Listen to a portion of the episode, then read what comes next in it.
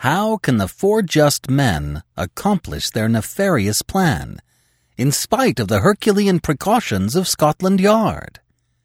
Edgar Wallace, today on the Classic Tales Podcast.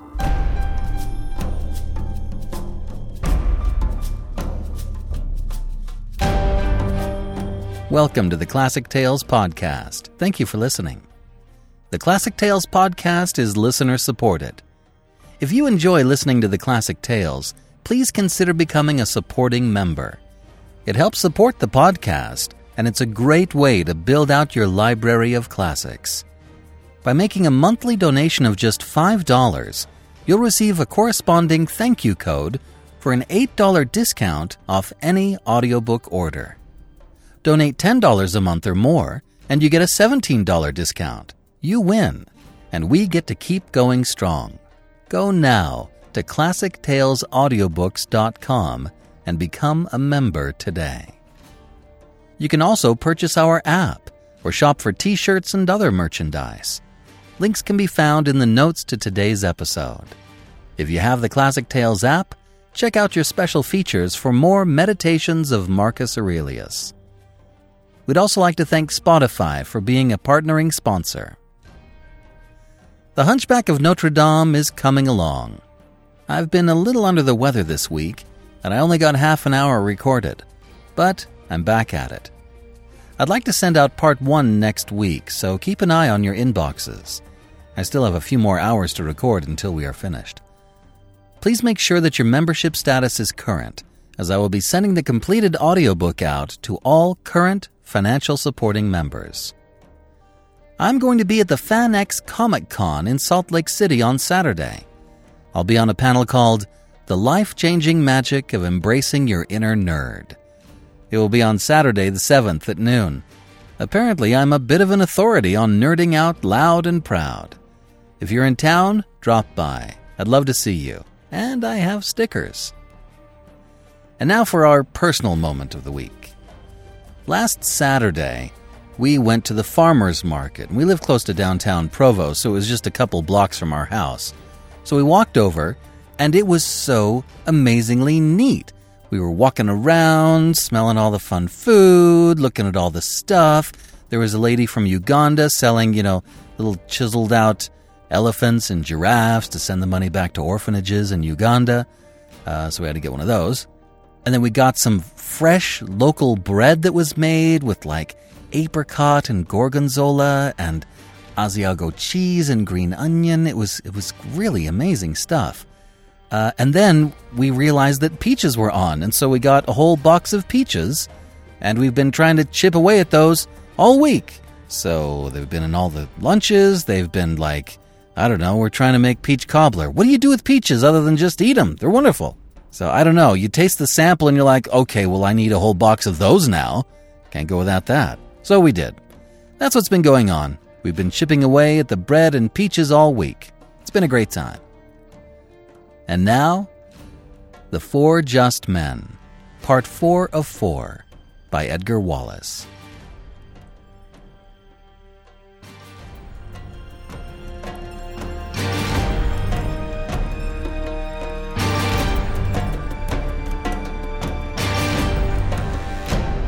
Chapter ten. Three Who Died. A passenger, leisurely selecting his compartment during the wait at Kensington, opened a carriage door and staggered back, coughing. A solicitous porter and an alarmed station official ran forward and pulled open the door, and the sickly odor of almonds pervaded the station. A little knot of passengers gathered and peered over one another's shoulders, whilst the station inspector investigated.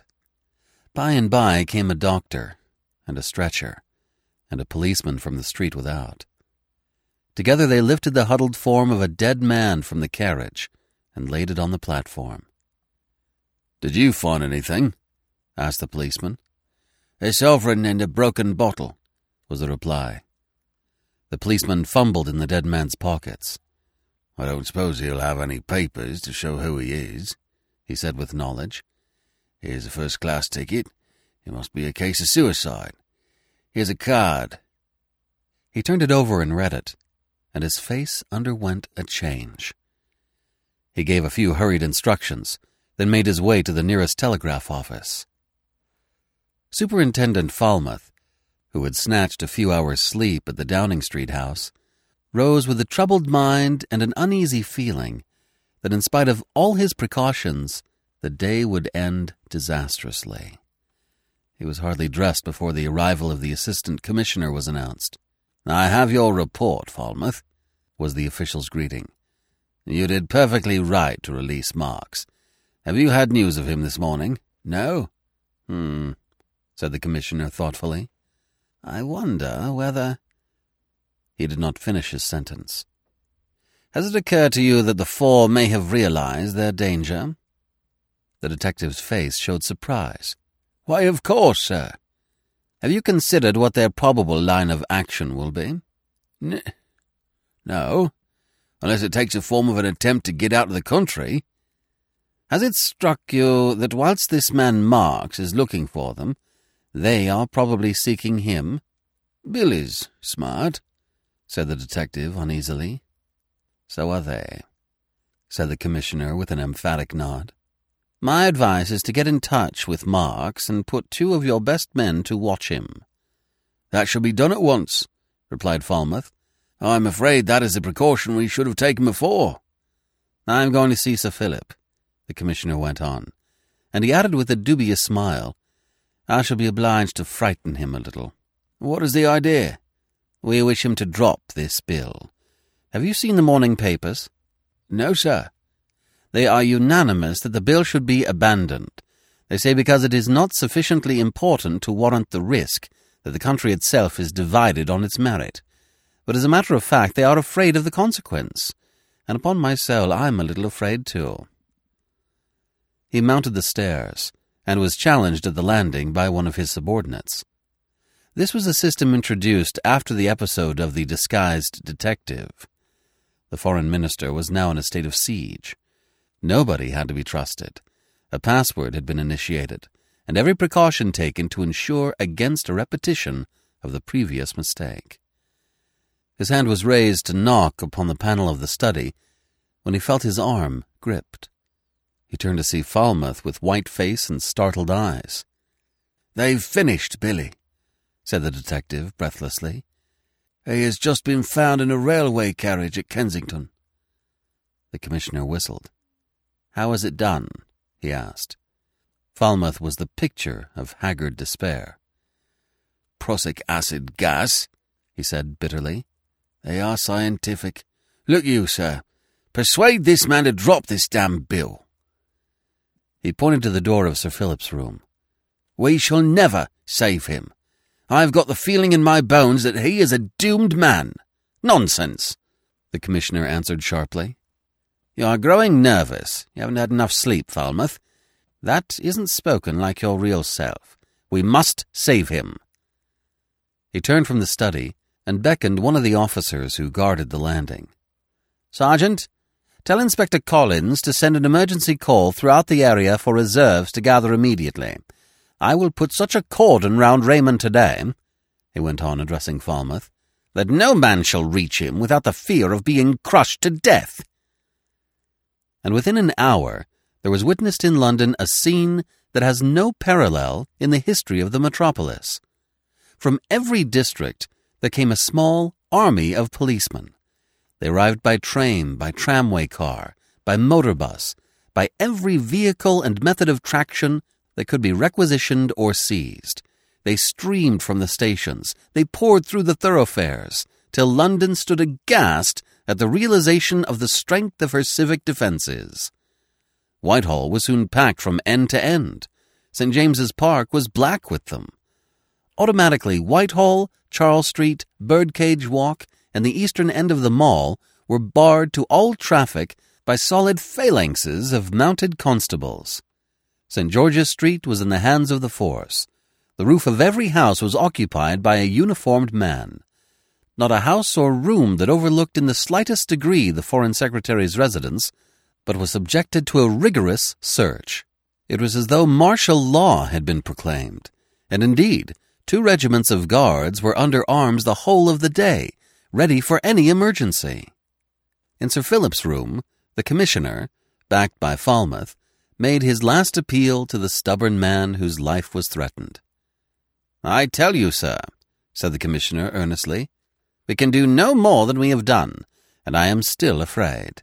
These men affect me as would something supernatural.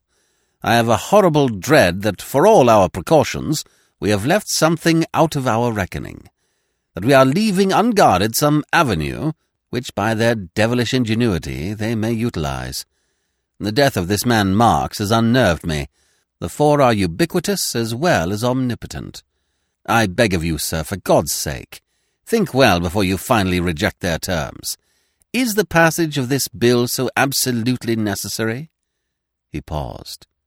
"Is it worth your life?" he asked with blunt directness, and the crudity of the question made Sir Philip wince. He waited some time before he replied, and when he spoke, his voice was low and firm. "I shall not withdraw," he said slowly, with a dull, dogged evenness of tone. "I shall not withdraw in any circumstance. I have gone too far," he went on, raising a hand to check Falmouth's appeal. "I have got beyond fear. I have even got beyond resentment. It is now, to me, a question of justice.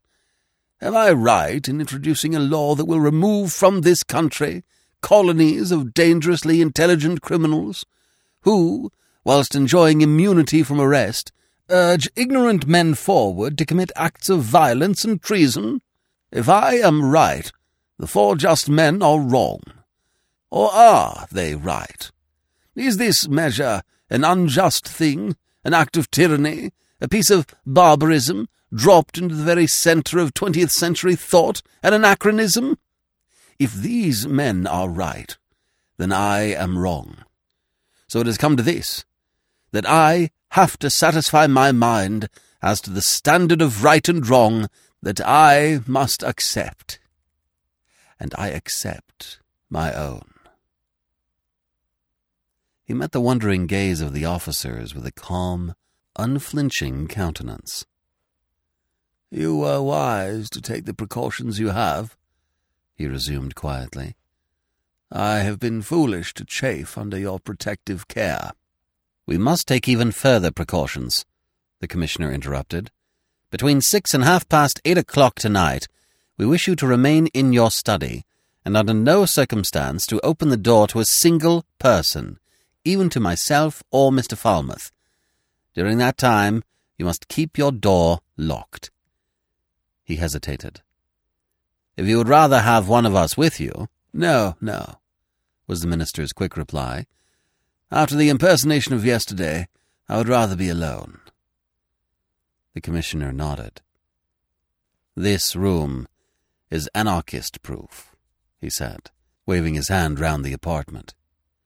"During the night we have made a thorough inspection.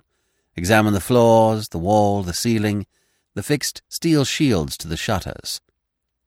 He looked round the chamber with the scrutiny of a man to whom every visible object was familiar. Then he noticed something new had been introduced. On the table stood a blue china bowl full of roses. "This is new," he said, bending his head to catch the fragrance of the beautiful flowers. "Yes," was Raymond's careless reply. "They were sent from my house in Hereford this morning." The commissioner plucked a leaf from one of the blooms and rolled it between his fingers. "They look so real," he said paradoxically, "that they might even be artificial." As he spoke, he was conscious that he associated the roses in some way with what? He passed slowly down the noble marble stairway. A policeman stood on every other step, and gave his views to Falmouth. You cannot blame the old man for his decision. In fact, I admire him today more than I have ever done before. But— there was a sudden solemnity in his voice. I am afraid. I am afraid. Falmouth said nothing. "The notebook tells nothing," the commissioner continued, "save the route that Sir Philip might have taken had he been anxious to arrive at forty-four Downing Street by back streets. the futility of the plan is almost alarming, for there is so much evidence of a strong, subtle mind behind the seeming innocence of this list of streets that I am confident that we have not got hold of the true inwardness of its meaning. He passed into the streets and threaded his way between crowds of policemen. The extraordinary character of the precautions taken by the police had the natural result of keeping the general public ignorant of all that was happening in Downing Street. Reporters were prohibited within the magic circle, and newspapers, and particularly the evening newspapers, had to depend upon such information as was grudgingly offered by Scotland Yard. This was scanty, while their clues and theories, which were many, were various and wonderful. The megaphone, the newspaper that regarded itself as being the most directly interested in the doings of the Four Just Men, strained every nerve to obtain news of the latest developments. With the coming of the fatal day, excitement had reached an extraordinary pitch. Every fresh edition of the evening newspapers was absorbed as soon as it reached the streets. There was little material to satisfy the appetite of a sensation-loving public, but such as there was, was given. Pictures of forty-four Downing Street, portraits of the minister, plans of the vicinity of the Foreign Office, with diagrams illustrating existing police precautions, stood out from columns of letterpress dealing, not for the first, but for the dozenth time, with the careers of the four as revealed by their crimes. And with curiosity at its height, and all London, all England, the whole of the civilized world, talking of one thing and one thing only, there came like a bombshell the news of Mark's death. Variously described as one of the detectives engaged in the case, as a foreign police officer, as Falmouth himself, the death of Marks grew from suicide in a railway carriage to its real importance. Within an hour, the story of the tragedy, inaccurate in detail, true in substance, filled the columns of the press. Mystery on mystery. Who was this ill-dressed man? What part was he playing in the great game? How came he by his death? Asked the world instantly. And little by little, pieced together by ubiquitous newsmen, the story was made known. On top of this news came the great police march on Whitehall. Here was evidence of the serious view the authorities were taking. "From my vantage place," wrote Smith in the megaphone, "I could see the length of Whitehall. It was the most wonderful spectacle that London has ever witnessed. I saw nothing but a great sea of black helmets reaching from one end of the broad thoroughfare to the other. Police! The whole vicinity was black with police. They thronged side streets, they crowded into the park, they formed not a cordon, but a mass, through which it was impossible to penetrate." For the commissioners of police were leaving nothing to chance. If they were satisfied that cunning could be matched by cunning, craft by craft, stealth by counter-stealth, they would have been content to defend their charge on conventional lines. But they were outmaneuvered. The stake was too high to depend upon strategy. This was a case that demanded brute force. It is difficult, writing so long after the event, to realize how the terror of the four had so firmly fastened upon the finest police organization in the world, to appreciate the panic that had come upon a body renowned for its clear-headedness. The crowd that blocked the approaches to Whitehall soon began to grow as the news of Billy's death circulated, and soon after two o'clock that afternoon, by order of the Commissioner, Westminster Bridge was closed to all traffic, vehicular or passenger.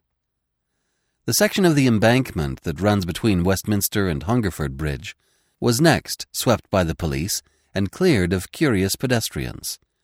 Northumberland Avenue was barred, and before three o'clock there was no space within five hundred yards of the official residence of Sir Philip Raymond that was not held by a representative of the law. Members of Parliament on their way to the House were escorted by mounted men, and taking on a reflected glory, were cheered by the crowd. All that afternoon a hundred thousand people waited patiently, seeing nothing, save, towering above the heads of the host of constabulary, the spires and towers of the Mother of Parliaments, or the blank faces of the buildings in Trafalgar Square, along the Mall as far as the police would allow them, at the lower end of Victoria Street, eight deep along the Albert Embankment, growing in volume every hour. London waited. Waited in patience, orderly, content to stare steadfastly at nothing, deriving no satisfaction for their weariness, but the sense of being as near as it was humanly possible to be to the scene of a tragedy. A stranger, arriving in London, bewildered by this gathering, asked for the cause. A man standing on the outskirts of the embankment throng pointed across the river with the stem of his pipe. "We're waiting for a man to be murdered," he said simply, as one who describes a familiar function.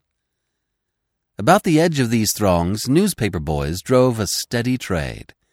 From hand to hand, the pink sheets were passed over the heads of the crowd. Every half hour brought a new edition, a new theory, a new description of the scene in which they themselves were playing an ineffectual, if picturesque, part. The clearing of the Thames Embankment produced an edition. The closing of Westminster Bridge brought another. The arrest of a foolish socialist who sought to harangue the crowd in Trafalgar Square was worthy of another. Every incident of the day was faithfully recorded and industriously devoured. All that afternoon they waited, telling and retelling the story of the four, theorizing, speculating, judging. And they spoke of the culmination as one speaks of a promised spectacle, watching the slow-moving hands of Big Ben ticking off the laggard minutes. "Only two more hours to wait," they said at six o'clock. And that sentence, or rather the tone of pleasurable anticipation in which it was said, indicated the spirit of the mob. For a mob is a cruel thing, heartless and unpitying. Seven o'clock boomed forth, and the angry hum of talk ceased. London watched, in silence, and with a quicker beating heart, the last hour crawl round the great clock's dial. There had been a slight alteration in the arrangements at Downing Street, and it was after seven o'clock before Sir Philip, opening the door of his study, in which he had sat alone, beckoned the Commissioner and Falmouth to approach. They walked towards him, stopping a few feet from where he stood. The minister was pale, and there were lines on his face that had not been there before. But the hand that held the printed paper was steady, and his face was sphinx-like. "I am about to lock my door," he said calmly. "I presume that the arrangements we have agreed upon will be carried out?" "Yes, sir," answered the Commissioner quietly. Sir Philip was about to speak, but he checked himself. After a moment he spoke again. "I have been a just man according to my lights," he said half to himself. "Whatever happens, I am satisfied that I am doing the right thing. What is that?" Through the corridor there came a faint roar. "The people, they are cheering you," said Falmouth, who just before had made a tour of inspection. The minister's lip curled in disdain, and the familiar acid crept into his voice. "They will be terribly disappointed if nothing happens," he said bitterly. "The people. God save me from the people, their sympathy, their applause, their insufferable pity." He turned and pushed open the door of his study, slowly closed the heavy portal, and the two men heard the snick of the lock as he turned the key. Falmouth looked at his watch. Forty minutes, was his laconic comment. In the dark stood the four men. "It is nearly time," said the voice of Manfred, and Terry shuffled forward and groped on the floor for something. "Let me strike a match," he grumbled in Spanish. "No!" It was Poicard's sharp voice that arrested him. It was Gonzalez who stooped quickly and passed sensitive fingers over the floor. He found one wire and placed it in Terry's hand. Then he reached up and found the other, and Terry deftly tied them together. "Is it not time?" asked Terry, short of breath from his exertions. "Wait." Manfred was examining the illuminated dial of his watch. In silence, they waited. "It is time," said Manfred solemnly, and Terry stretched out his hand, stretched out his hand, and groaned and collapsed. The three heard the groan, felt rather than saw the swaying figure of the man, and heard the thud of him as he struck the floor. "What has happened?" whispered a tremorless voice. It was Gonzalez. Manfred was at Terry's side, fumbling at his shirt. "Terry has bungled and paid the consequence," he said in a hushed voice. "But Raymond—" "We shall see. We shall see," said Manfred, still with his fingers over the heart of the fallen man. That forty minutes was the longest that Falmouth ever remembered spending. He had tried to pass it pleasantly by recounting some of the famous criminal cases in which he had played a leading role. But he found his tongue wandering after his mind. He grew incoherent, almost hysterical. The word had been passed round that there was to be no talking in tones above a whisper, and absolute silence reigned, save an occasional sibilant murmur as a necessary question was asked or answered. Policemen were established in every room, on the roof, in the basement, in every corridor, and each man was armed. Falmouth looked round. He sat in the secretary's office, having arranged for Hamilton to be at the house. Every door stood wide open, wedged back, so that no group of policemen should be out of sight of another. "I cannot think what will happen," he whispered for the twentieth time to his superior. "It is impossible for those fellows to keep their promise. Absolutely impossible. The question, to my mind, is whether they will keep their other promise," was the commissioner's reply. "Whether, having found that they have failed, they will give up their attempt. One thing is certain," he proceeded. "If Raymond comes out of this alive, his rotten bill will pass without opposition." He looked at his watch. To be exact, he had held his watch in his hand since Sir Philip had entered his room. "It wants five minutes," he sighed anxiously. He walked softly to the door of Sir Philip's room and listened. "I can hear nothing," he said. The next five minutes passed more slowly than any of the preceding. "It is just on the hour," said Falmouth in a strained voice. "We have—" The distant chime of Big Ben boomed once. "The hour," he whispered, and both men listened. "Two," muttered Falmouth, counting the strokes.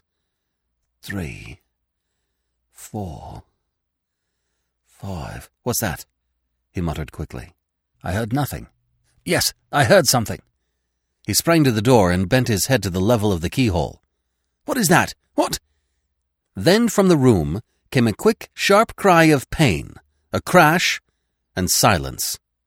"Quick, this way, men!" shouted Falmouth, and threw his weight against the door. It did not yield a fraction of an inch. "Together!" Three burly constables flung themselves against the panels, and the door smashed open. Falmouth and the commissioner ran into the room. "My God!" cried Falmouth in horror.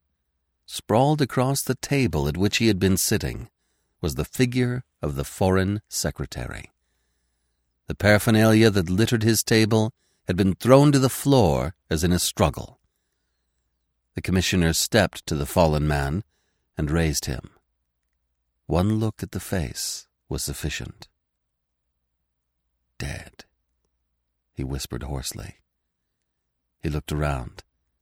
Save for the police and the dead man, the room was empty. Chapter eleven. A Newspaper Cutting.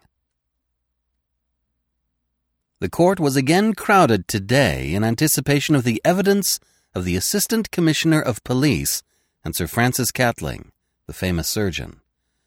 Before the proceedings recommenced, the coroner remarked that he had received a great number of letters from all kinds of people containing theories, some of them particularly fantastic, as to the cause of Sir Philip Raymond's death. "The police inform me that they are eager to receive suggestions," said the coroner, "and will welcome any view, however bizarre."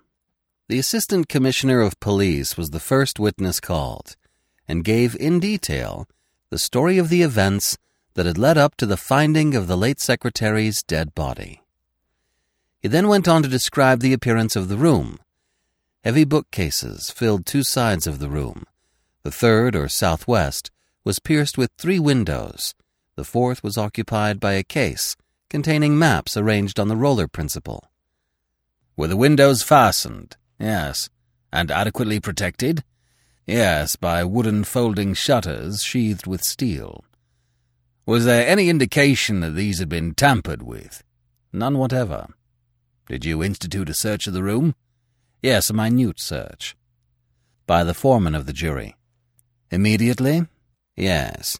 After the body was removed, every article of furniture was taken out of the room, the carpets were taken up, and the walls and ceilings stripped." "And nothing was found?" "Nothing." "Is there a fireplace in the room?" "Yes." "Was there any possibility of any person effecting an entrance by that method?" "Absolutely none." "You have seen the newspapers?" "Yes, some of them." "You have seen the suggestion put forward that the deceased was slain by the introduction of a deadly gas?" "Yes." "Was that possible?" "I hardly think so." By the foreman: "Did you find any means by which such a gas could be introduced?" The witness hesitated. "None, except an old disused gas pipe that had an opening above the desk." Sensation. "Was there any indication of the presence of such a gas?" "Absolutely none." "No smell?" "None whatever." "But there are gases which are at once deadly and scentless, carbon dioxide, for example." "Yes, there are." By the foreman: "Did you test the atmosphere for the presence of such a gas?" "No, but I entered the room before it would have had time to dissipate. I should have noticed it." "Was the room disarranged in any way?" "Except for the table, there was no disarrangement." "Did you find the contents of the table disturbed?" "Yes." "Will you describe exactly the appearance of the table?" "One or two heavy articles of table furniture, such as the silver candlesticks, et cetera, alone remained in their positions. On the floor were a number of papers, the inkstand, a pen, and—" Here the witness drew a note-case from his pocket and extracted a small black shriveled object, a smashed flower bowl, and a number of roses. "Did you find anything in the dead man's hand?" "Yes, I found this." The detective held up a withered rosebud, and a thrill of horror ran through the court. "That is a rose?" "Yes." The coroner consulted the commissioner's written report. "Did you notice anything peculiar about the hand?" "Yes, where the flower had been, there was a round black stain." Sensation. "Can you account for that?" "No." By the foreman: "What steps did you take when you discovered this?" "I had the flowers carefully collected, and as much of the water as was possible absorbed by clean blotting paper. These were sent to the Home Office for analysis." "Do you know the result of that analysis?" "So far as I know, it has revealed nothing." "Did the analysis include leaves from the rose you have in your possession?" "Yes." The Assistant Commissioner then went on to give details of the police arrangements for the day. It was impossible, he emphatically stated, for any person to have entered or left forty-four Downing Street without being observed. Immediately after the murder, the police on duty were ordered to stand fast. Most of the men, said the witness, were on duty for twenty-six hours at a stretch. At this stage there was revealed the most sensational feature of the inquiry. It came with dramatic suddenness, and was the result of a question put by the coroner, who constantly referred to the commissioner's signed statement that lay before him. "You know of a man called Terry. Yes. He was one of a band calling themselves the Four Just Men. I believe so. A reward was offered for his apprehension. Yes. He was suspected of complicity in the plot to murder Sir Philip Raymond. Yes. Has he been found? Yes. This monosyllabic reply drew a spontaneous cry of surprise from the crowded court. When was he found? This morning. Where? On Romney Marshes. Was he dead? Yes. Sensation. Was there anything peculiar about the body? The whole court waited for the answer with bated breath. Yes, on his right palm was a stain similar to that found on the hand of Sir Philip Raymond. A shiver ran through the crowd of listeners. Was a rose found in his hand also? No. By the foreman. Was there any indication how Terry came to where he was found? None. The witness added that no papers or documents of any kind were found upon the man. Sir Francis Catling was the next witness. He was sworn, and was accorded permission to give his evidence from the solicitor's table, on which he had spread the voluminous notes of his observations. For half an hour, he devoted himself to a purely technical record of his examinations. There were three possible causes of death. It might have been natural. The man's weak heart was sufficient to cause such.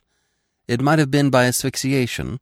It might have been the result of a blow that, by some extraordinary means, left no contusion. There were no traces of poison. None. You have heard the evidence of the last witness? Yes. And that portion of the evidence that dealt with a black stain? Yes. Did you examine that stain? Yes. Have you formed any theories regarding it? Yes, it seems to me as if it were formed by an acid. Carbolic acid, for instance? Yes, but there was no indication of any of the acids of commerce. You saw the man Terry's hand? Yes. Was the stain of a similar character? Yes, but larger and more irregular. Were there any signs of acid? None. By the foreman. You have seen many of the fantastic theories put forward by the press and public. Yes, I have paid careful attention to them. And you see nothing in them that would lead you to believe that the deceased met his end by the method suggested? No. Gas? Impossible. It must have been immediately detected. The introduction into the room of some subtle poison that would asphyxiate and leave no trace? Such a drug is unknown to medical science. You have seen the rose found in Sir Philip's hand? Yes. How do you account for that? I cannot account for it. Nor for the stain? No. By the foreman. You have formed no definite opinion regarding the cause of death? Now, I merely submit one of the three suggestions I have offered. Are you a believer in hypnotism? Yes, to a certain extent. In hypnotic suggestion? Again, to a certain extent. Is it possible that the suggestion of death coming at a certain hour, so persistently threatened, might have led to death? I do not quite understand you. Is it possible that the deceased is a victim to hypnotic suggestion? I do not believe it possible. By the foreman. You speak of a blow leaving no contusion. In your experience, have you ever seen such a case? Yes, twice. But a blow sufficient to cause death? Yes. Without leaving a bruise or any mark whatever? Yes, I saw a case in Japan where a man, by exerting a peculiar pressure on the throat, produced instant death. Is that ordinary? No, it is very unordinary, sufficiently so to create a considerable stir in medical circles. The case was recorded in the British Medical Journal in eighteen ninety-six. And there was no contusion or bruise, absolutely none whatever. The famous surgeon then read a long extract from the British Medical Journal bearing out this statement. Would you say that the deceased died in this way? It is possible. By the foreman. Do you advance that as a serious possibility? Yes. With a few more questions of a technical character, the examination closed. As the great surgeon left the box, there was a hum of conversation, and keen disappointment was felt on all sides. It had been hoped that the evidence of the medical expert would have thrown light into dark places, but it left the mystery of Sir Philip Raymond's death as far from explanation as ever. Superintendent Falmouth was the next witness called. The detective, who gave his evidence in clear tones, was evidently speaking under stress of very great emotion. He seemed to appreciate very keenly the failure of the police to safeguard the life of the dead minister.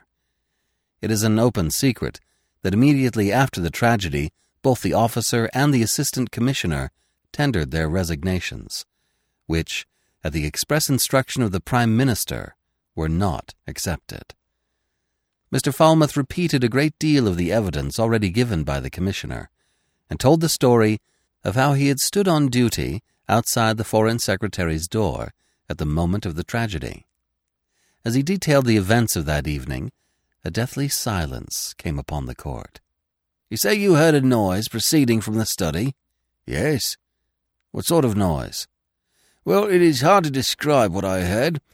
It was one of those indefinite noises. It sounded like a chair being pulled across a soft surface."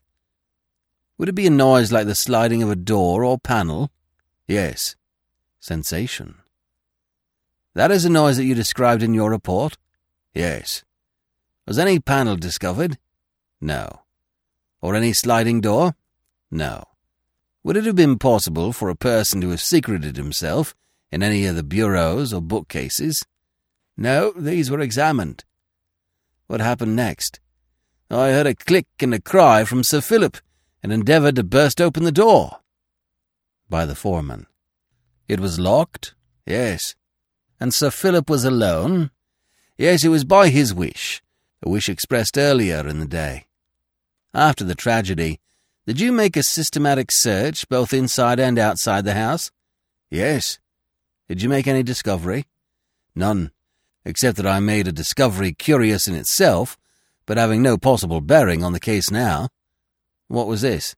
"Well, it was the presence on the windowsill of the room of two dead sparrows."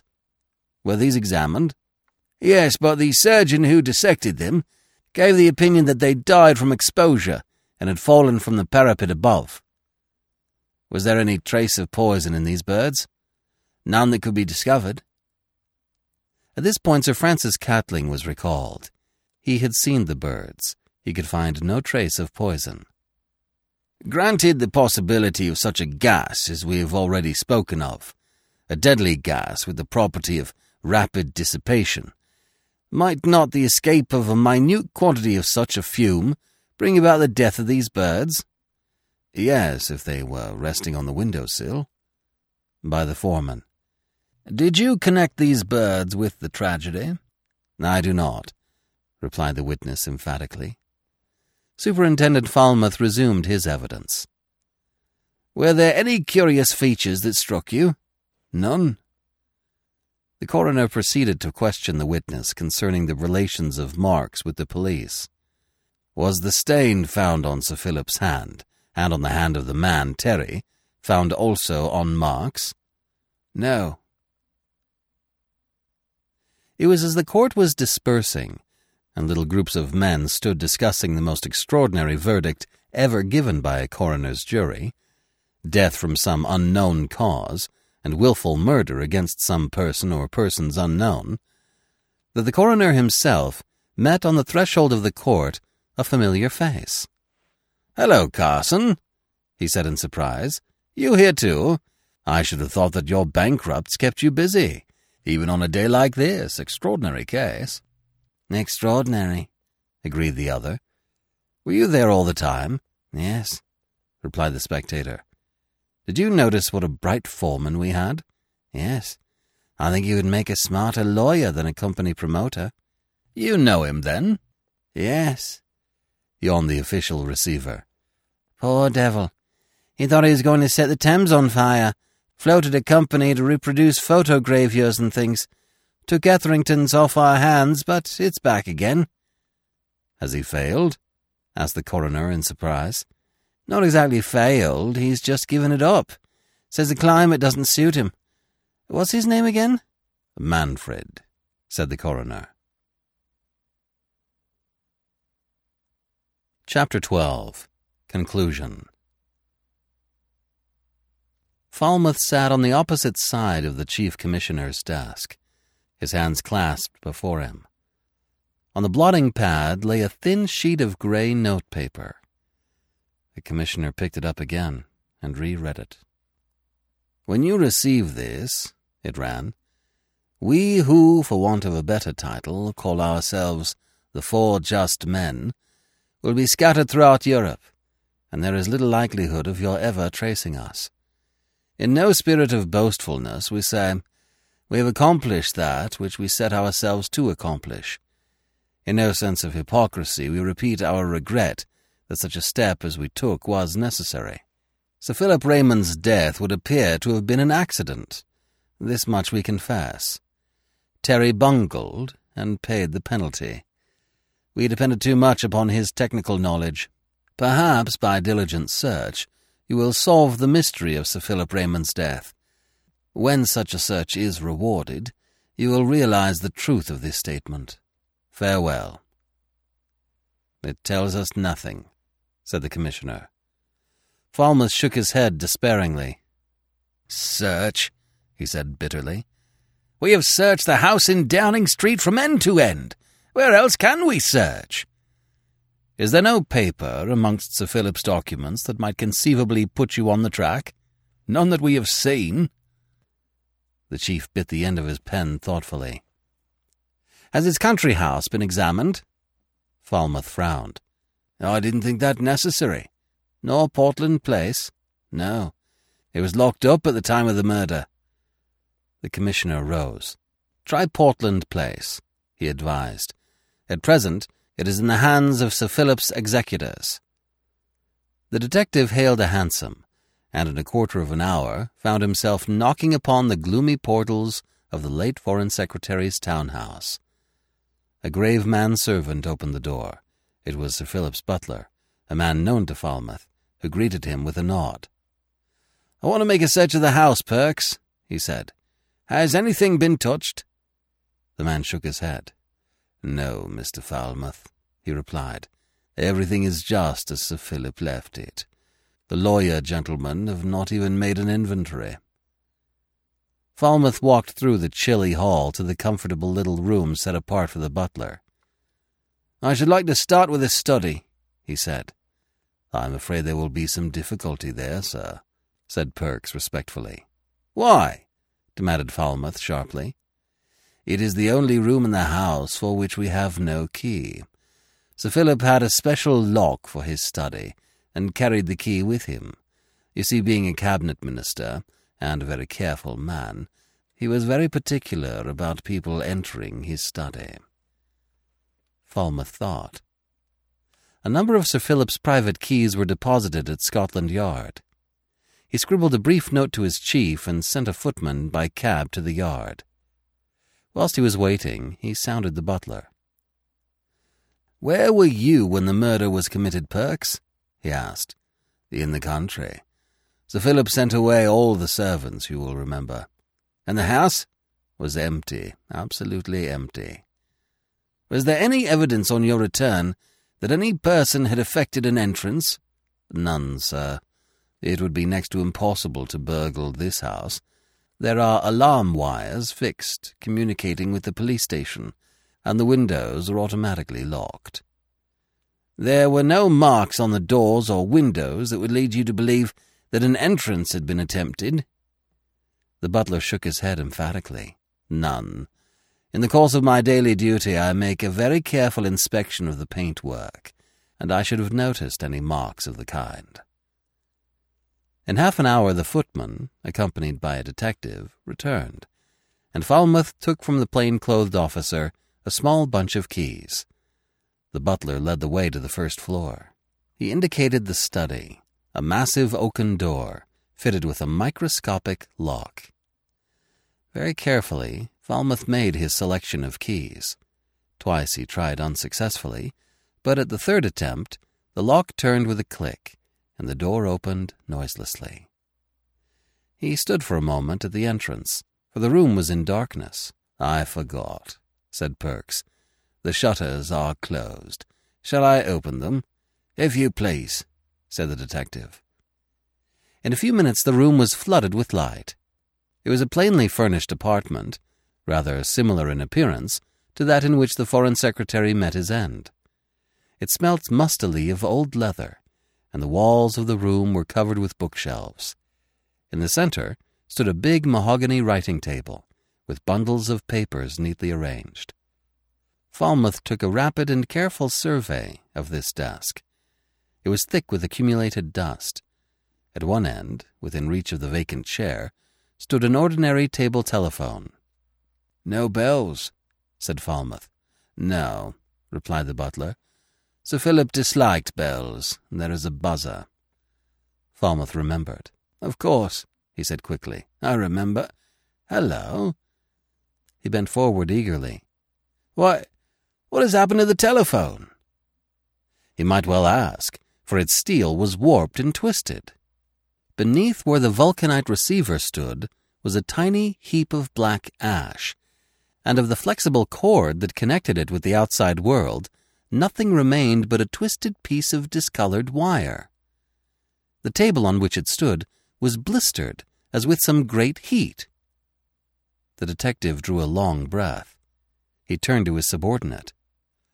"Run across to Miller's in Regent Street, the electrician, and ask Mister Miller to come here at once." He was still standing gazing at the telephone when the electrician arrived. "Mister Miller," said Falmouth slowly, "what has happened to this telephone?" The electrician adjusted his pince-nez and inspected the ruin.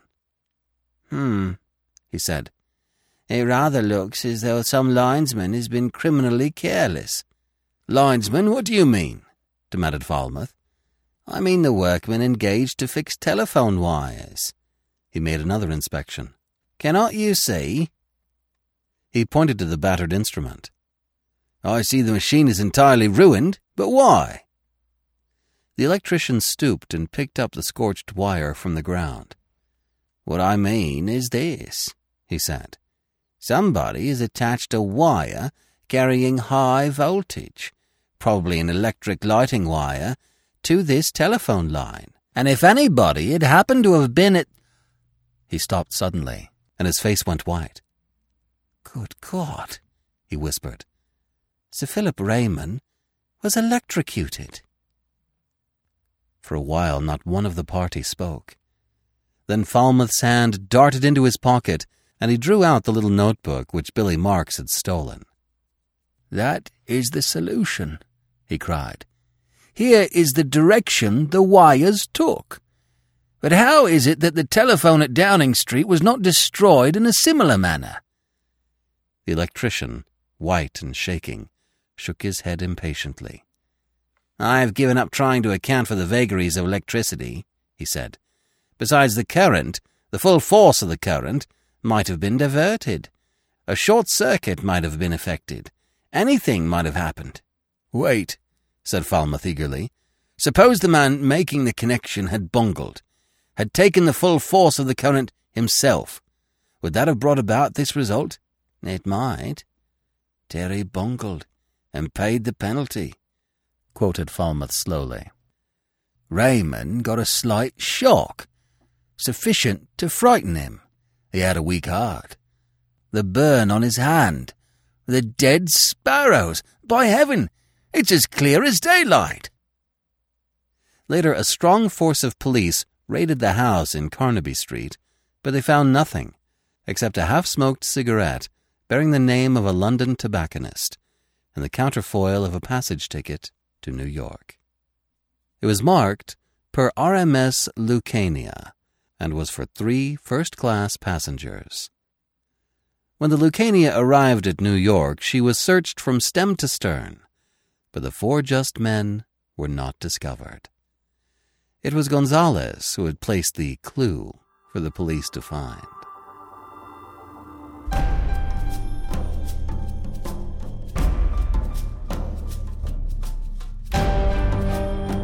This is B J Harrison. I hope you have enjoyed this unabridged production of The Four Just Men, Part four of four, by Edgar Wallace. If you have enjoyed this book, please become a supporting member of the Classic Tales at Classic Tales Audiobooks dot com. You'll find many ways of supporting us, starting at only five dollars a month. Each donation comes with a monthly thank you code for expanding your classic audiobook library. Please become a member today. Thank you for joining me today and allowing classic literature to awaken your better self. Please join me every week, and we'll rediscover the greatest stories ever put to paper.